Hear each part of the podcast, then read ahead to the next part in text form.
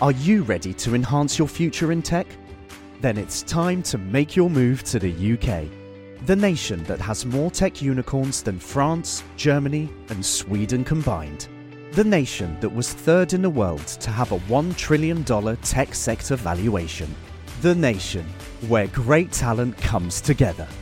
Visit gov.uk forward slash great talent to see how you can work, live, and move to the UK. Hey Dave. Yeah, Randy. Since we founded Bombas, we've always said our socks, underwear, and t shirts are super soft. Any new ideas? Maybe sublimely soft. Or disgustingly cozy. Wait, what? I got it. Bombas. Absurdly comfortable essentials for yourself and for those facing homelessness. Because one purchased equals one donated. Wow, did we just write an ad? Yes. Bombas. Big comfort for everyone. Go to bombas.com slash ACAST and use code ACAST for 20% off your first purchase.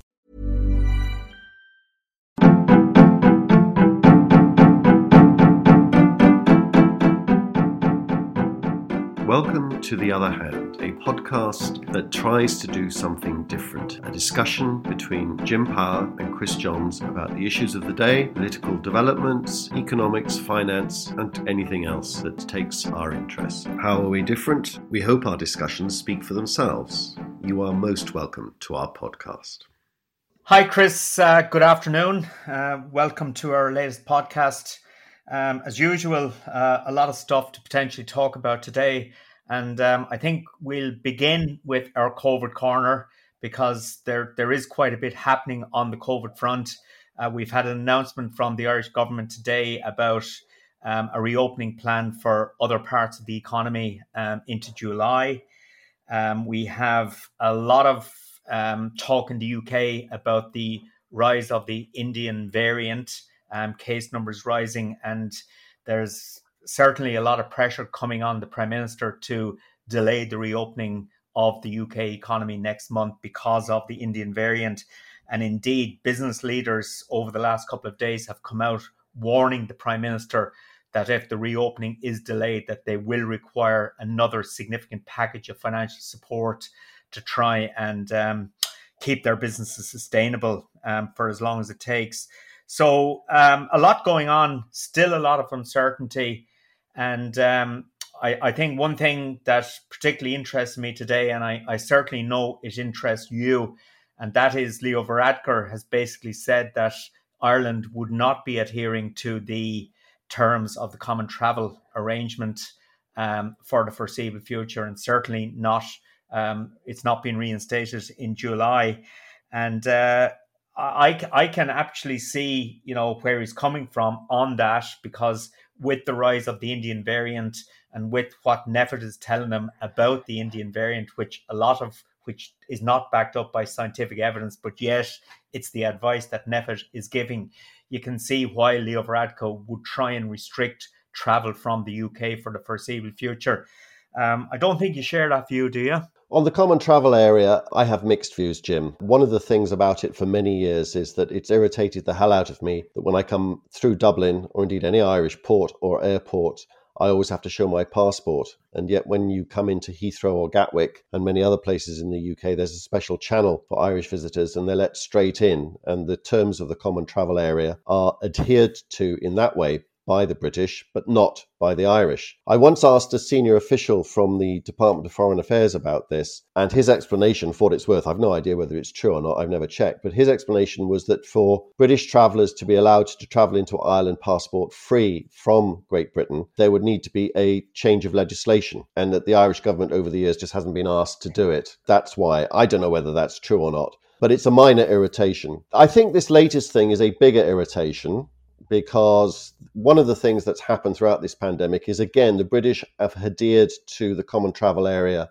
100%. You've been able to come over here without any checks. You might have had to fill out a contact tracing form, but that's it. You wouldn't have had to quarantine or show any PCR testing or anything like that. You just enter Britain. Britain has adhered to the common travel area. And quite simply, Ireland hasn't. 0%. Null point. I think that's essentially the Irish giving up on the common travel area. And I think it raises a question certainly, if the Daily Telegraph could be bothered to do some decent investigative, minor investigative journalism, they'd be up in arms about this. And I think rightly so, because the common travel area either is a common travel area or it isn't. And it certainly hasn't been for the last year.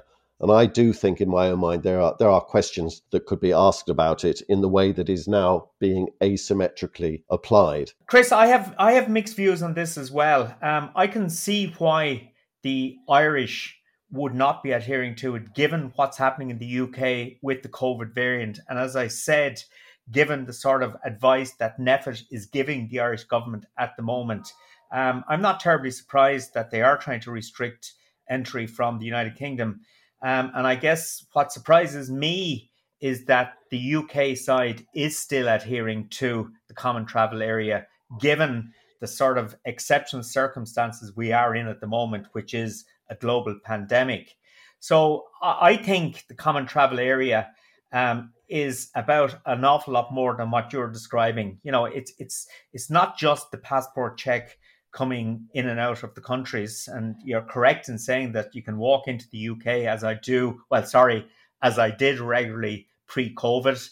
Um, whereas coming back the other side, um, there are passport checks, which is definitely um, an inconvenience. But the common travel area is about a lot more than that. You know, it's about the rights of UK citizens in this country and the rights of Irish citizens in the UK, so they can effectively slot in. They they can vote in many circumstances. They can find employment um, and, and so on. So I actually think you're being a bit of a drama queen here, Chris.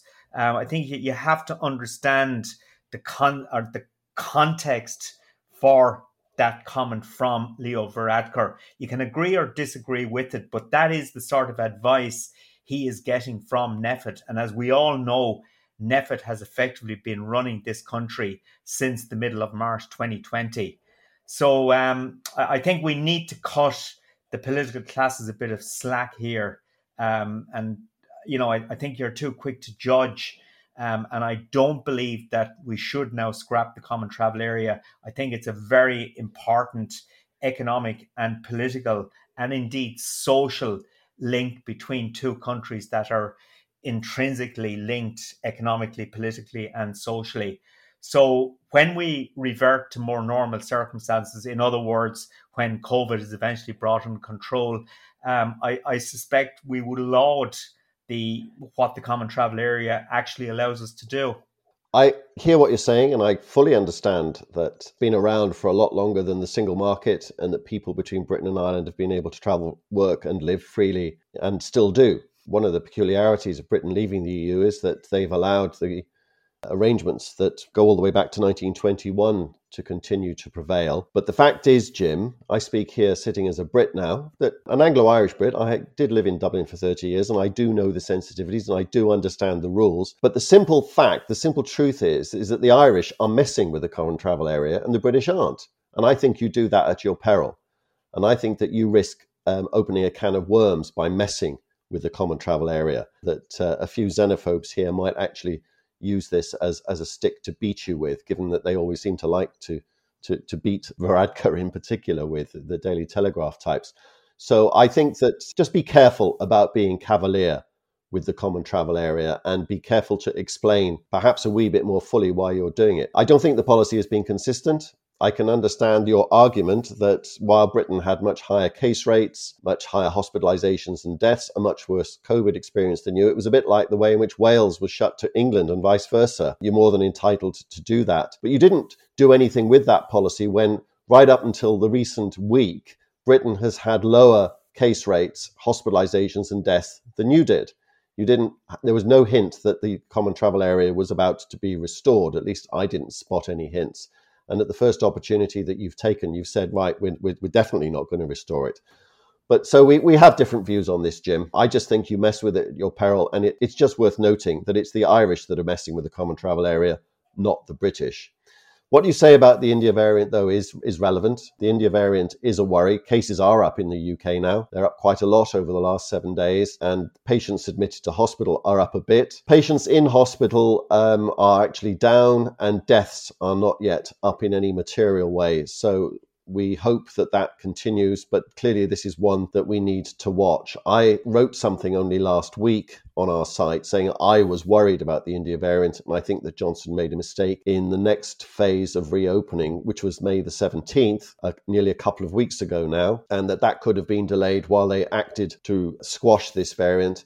So I'm in record as saying is that they made a mistake with the reopening. I don't think they are going to be able to reopen fully in the way that they hope to. Certainly, if the numbers continue doing what they've done over the last few days, it really is very worrying. I'm hopeful that it's localized. I'm hopeful that they are able to squash it. I'm hopeful that this is just younger people getting it and that therefore it won't lead to hospitalizations and deaths. I noticed that my native Wales has not seen this increase in cases, hospitalizations that England and Scotland have had. There is some speculation among some epidemiologists that Wales may be flirting with herd immunity, amazingly. And there's an incredible story about Welsh vaccination rates that is worth briefly rehearsing. Wales is now the best vaccinated country in the world for any country that has 1 million or more people. It's better than Israel, which is always held up as the, the example. There are hardly any people in hospital now in Wales with COVID small double digits, we think. It's an incredible story. And that's because the Welsh treated the vaccination as a sprint,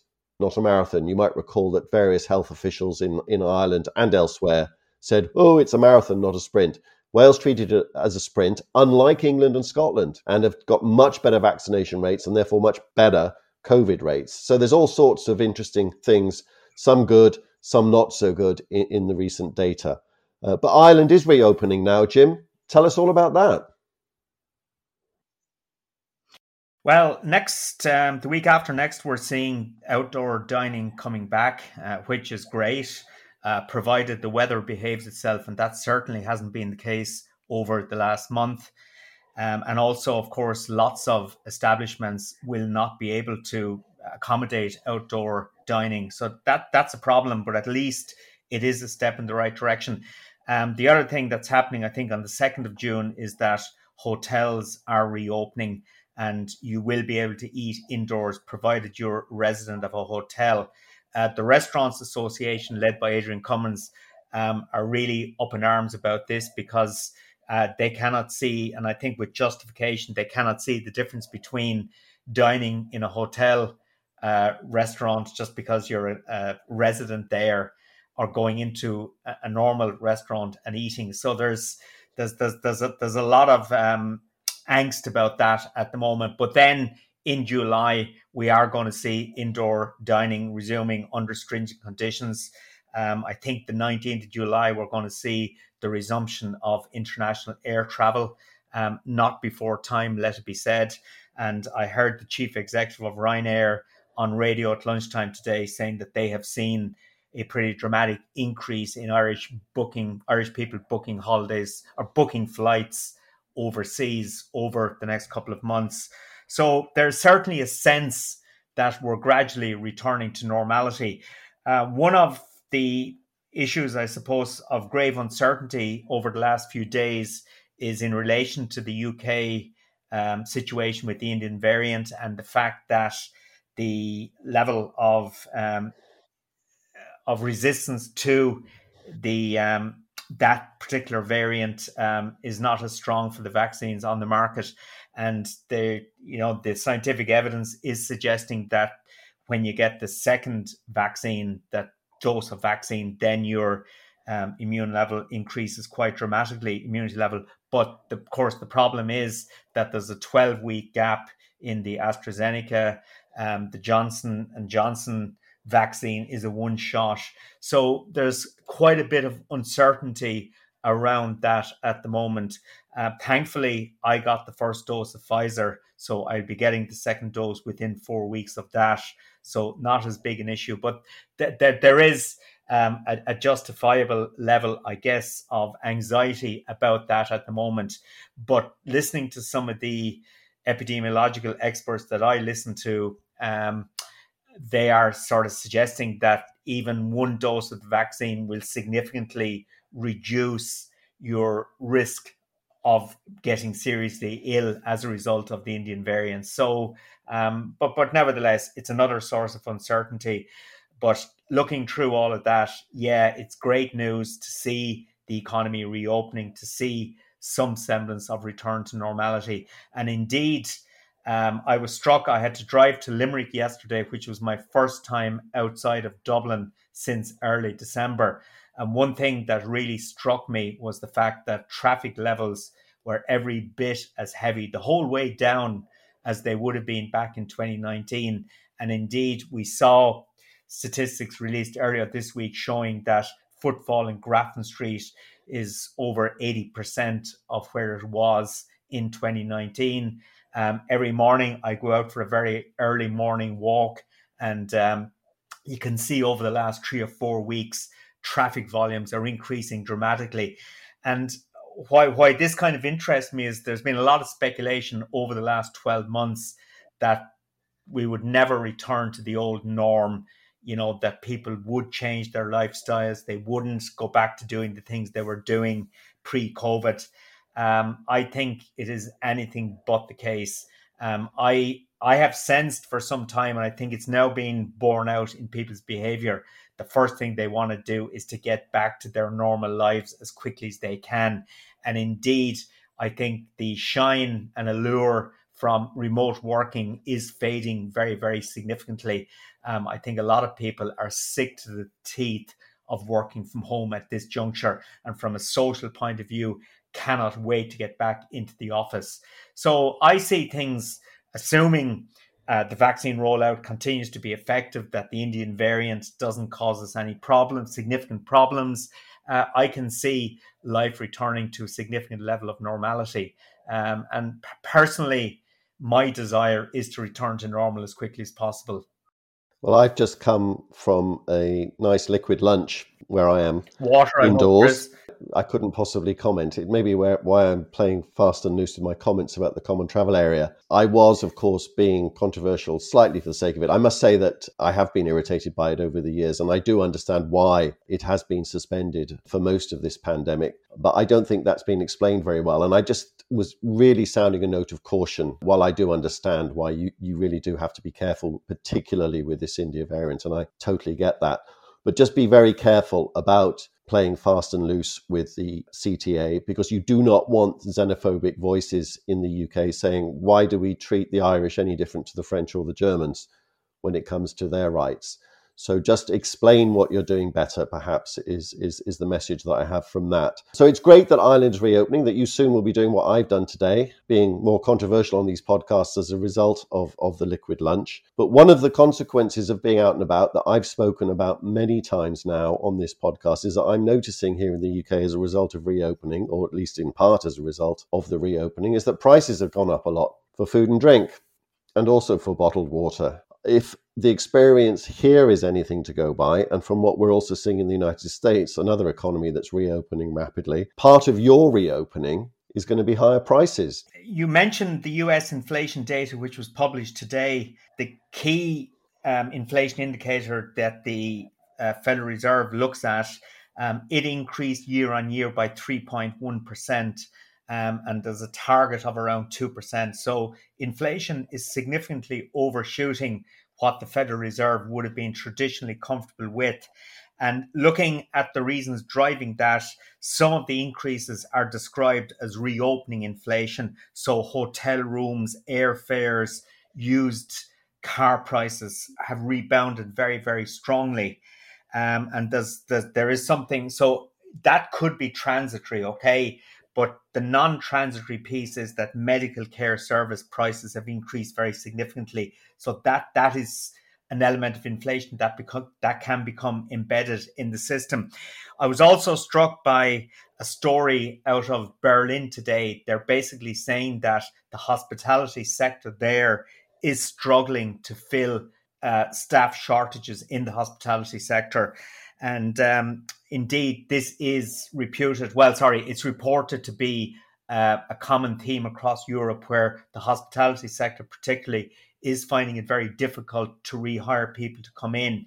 And of course, that that may result well sorry it will result in having to pay higher wages which in turn will feed into higher prices and why are these shortages there well i mean you have alluded to this in the past that a lot of people are basically in the wrong place at the moment. You know, they've left uh, their countries. They've they've gone back to where they come from. So a lot of the people who previously worked in the hospitality sector are no longer around to work in the hospitality sector. And um, another, and I and I guess an, another point there uh, that's kind of worth bearing in mind is the impact that the employee supports have on people's willingness to go back to work. And Mark Paul in the Irish Times today had an interesting story from the hair industry, the hair hairdressing industry. Uh, they are struggling to get staff back at the moment, and there's one um, chain of hairdressers quoted here as saying that they've had to turn away 40% of their custom over the last couple of weeks because they cannot get staff to work.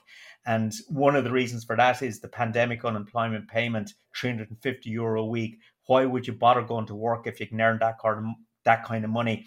And of course, in the hairdressing industry, there is a massive informal economy as well. So if you're a hairdresser at home being paid the pandemic unemployment payment, uh, cutting hair for all your family and friends and getting paid for doing so, what is the incentive to come back to work? So that then feeds into higher wages and higher inflation. So yeah, there's no doubt. Chris. Jim, Jim, I got to I got to pick you up on that. I, I, think that some of our hairdressing friends may be grossly offended by the suggestion that vast swathes of them are sitting in their their kitchens and, and garages, cutting other people's hair and receiving the pandemic unemployment payment. Is there any evidence that that's a widespread abuse at all? Yes, Chris. It, it was always the case that the hairdressing industry had a significant informal economy because um, you know it's ripe for it. And I did a study for the Hair and Beauty Industry Confederation, HABIC, about a year ago, and I estimated at that stage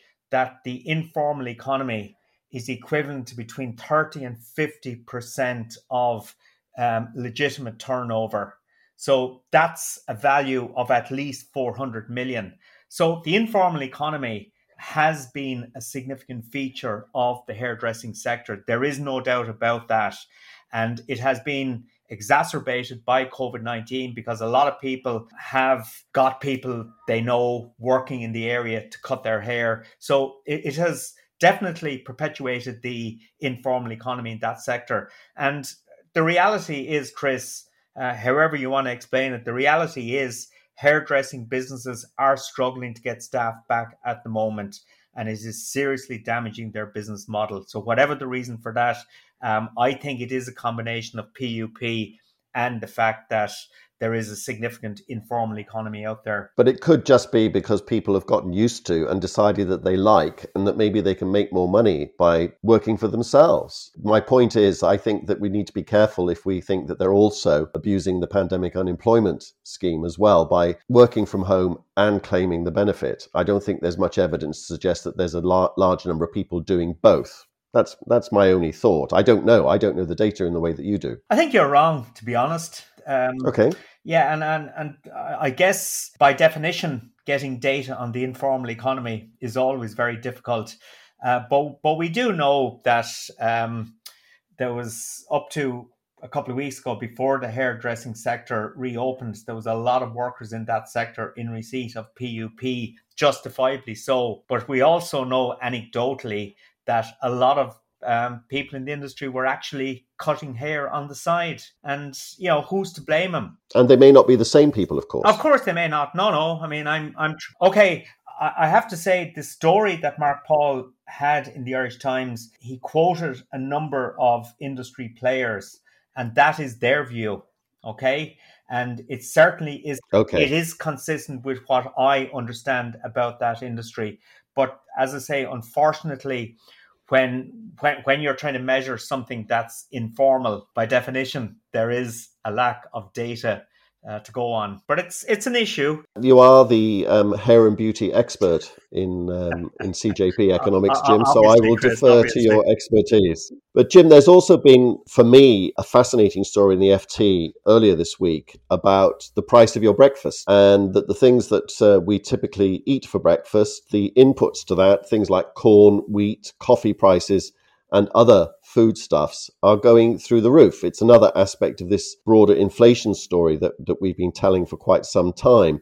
I don't know whether you read this story, but I must say, as a coffee drinker, not so much as a breakfast eater, but certainly as somebody that drinks quite a lot of coffee, I was quite alarmed by what I'm seeing. Yeah, that, that was a fascinating story in the Financial Times because I do quite a bit of work in the agri-food sector in, in this country and it's, it's an area that really interests me. I guess it's the farmer in me but one of the features of the food sector for going back a couple of decades has been price compression. You know food prices have been consistently on a downward trend which creates all sorts of business issues for the primary producers of food. Uh, but the story in the Financial Times, you know, is is is suggesting that the cost of raw materials that go into making our breakfast staples have increased significantly. So stuff like coffee, milk, sugar, wheat, oats, orange juice on the the bulk contracts for those products are reckoned to be 28% up on 2019 levels.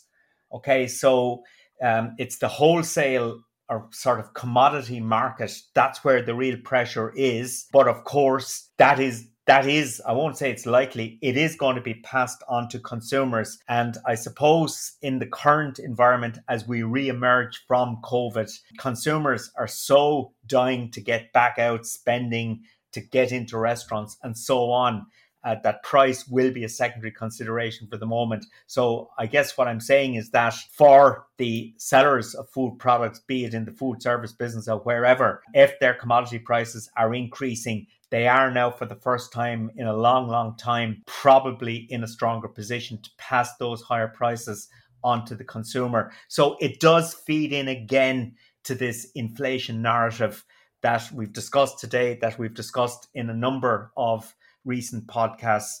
Um, it's it's definitely becoming an issue as as well as food commodity prices under pressure. The more stories I'm hearing about what's happening other commodities such as for the construction industry, you know, timber, for example, prices increasing rapidly, significant scarcity. So there is definitely a huge supply problem out there at the moment, and that is going to feed into higher inflation. So it's we, have said it several times on this podcast that this is a topic we will keep discussing, um, and that is as it's turning out to be. And of course, the real implication of that is uh, what does it what does it do to influence the actions of central banks? Well, this is the really interesting thing because there's been a change of tone in the last few days from the world's most important central bank, the Federal Reserve in the US. They've learnt the lesson from a few years ago when there was something called a taper tantrum. The Federal Reserve then was talking about tapering its purchases of bonds, which is the technical term for printing money.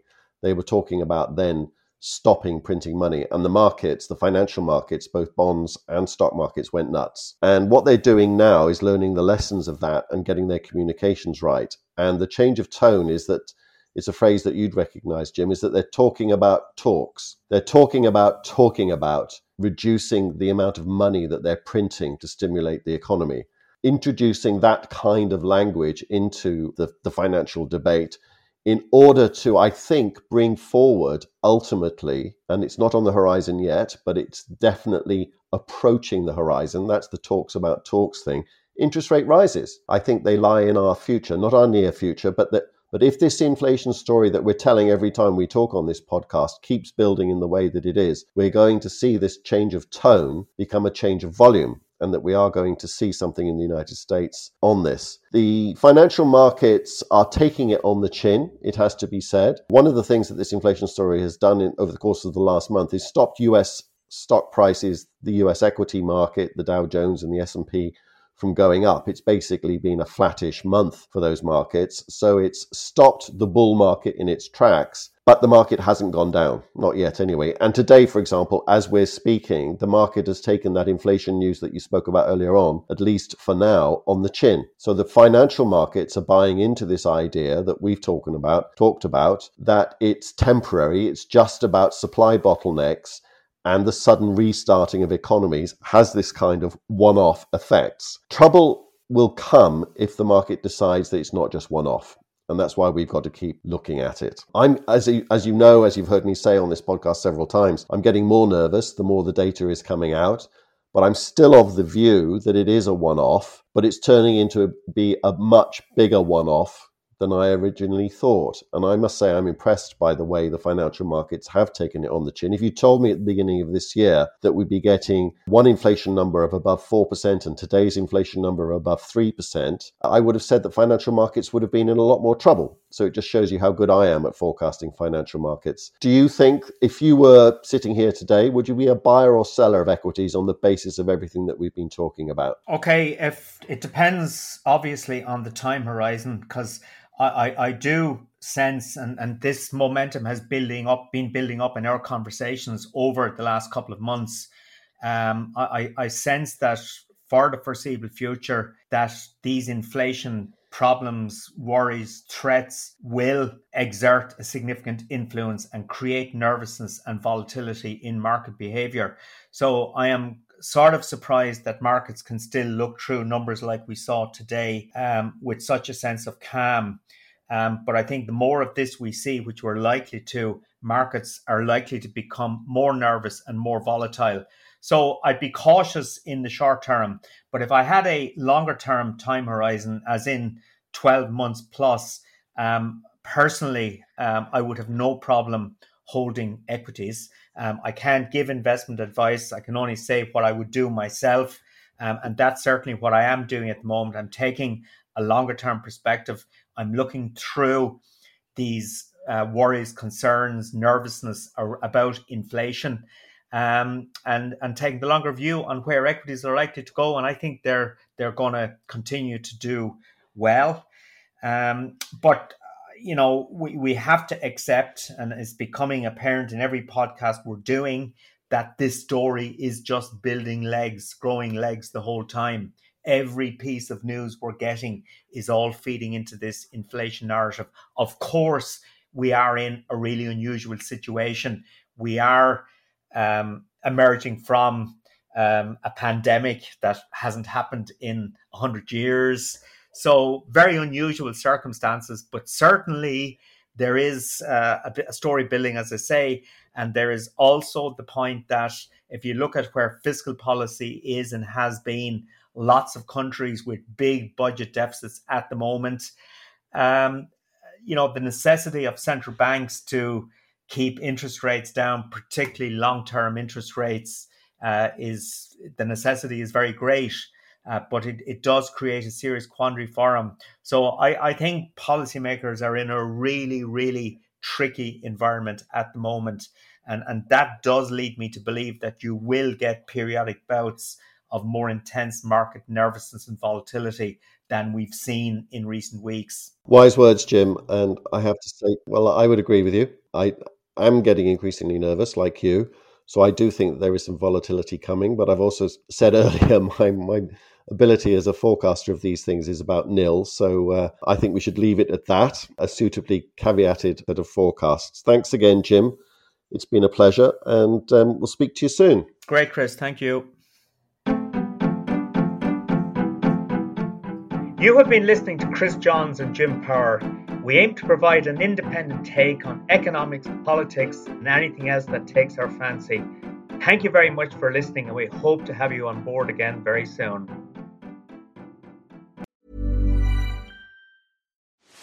Are you ready to enhance your future in tech?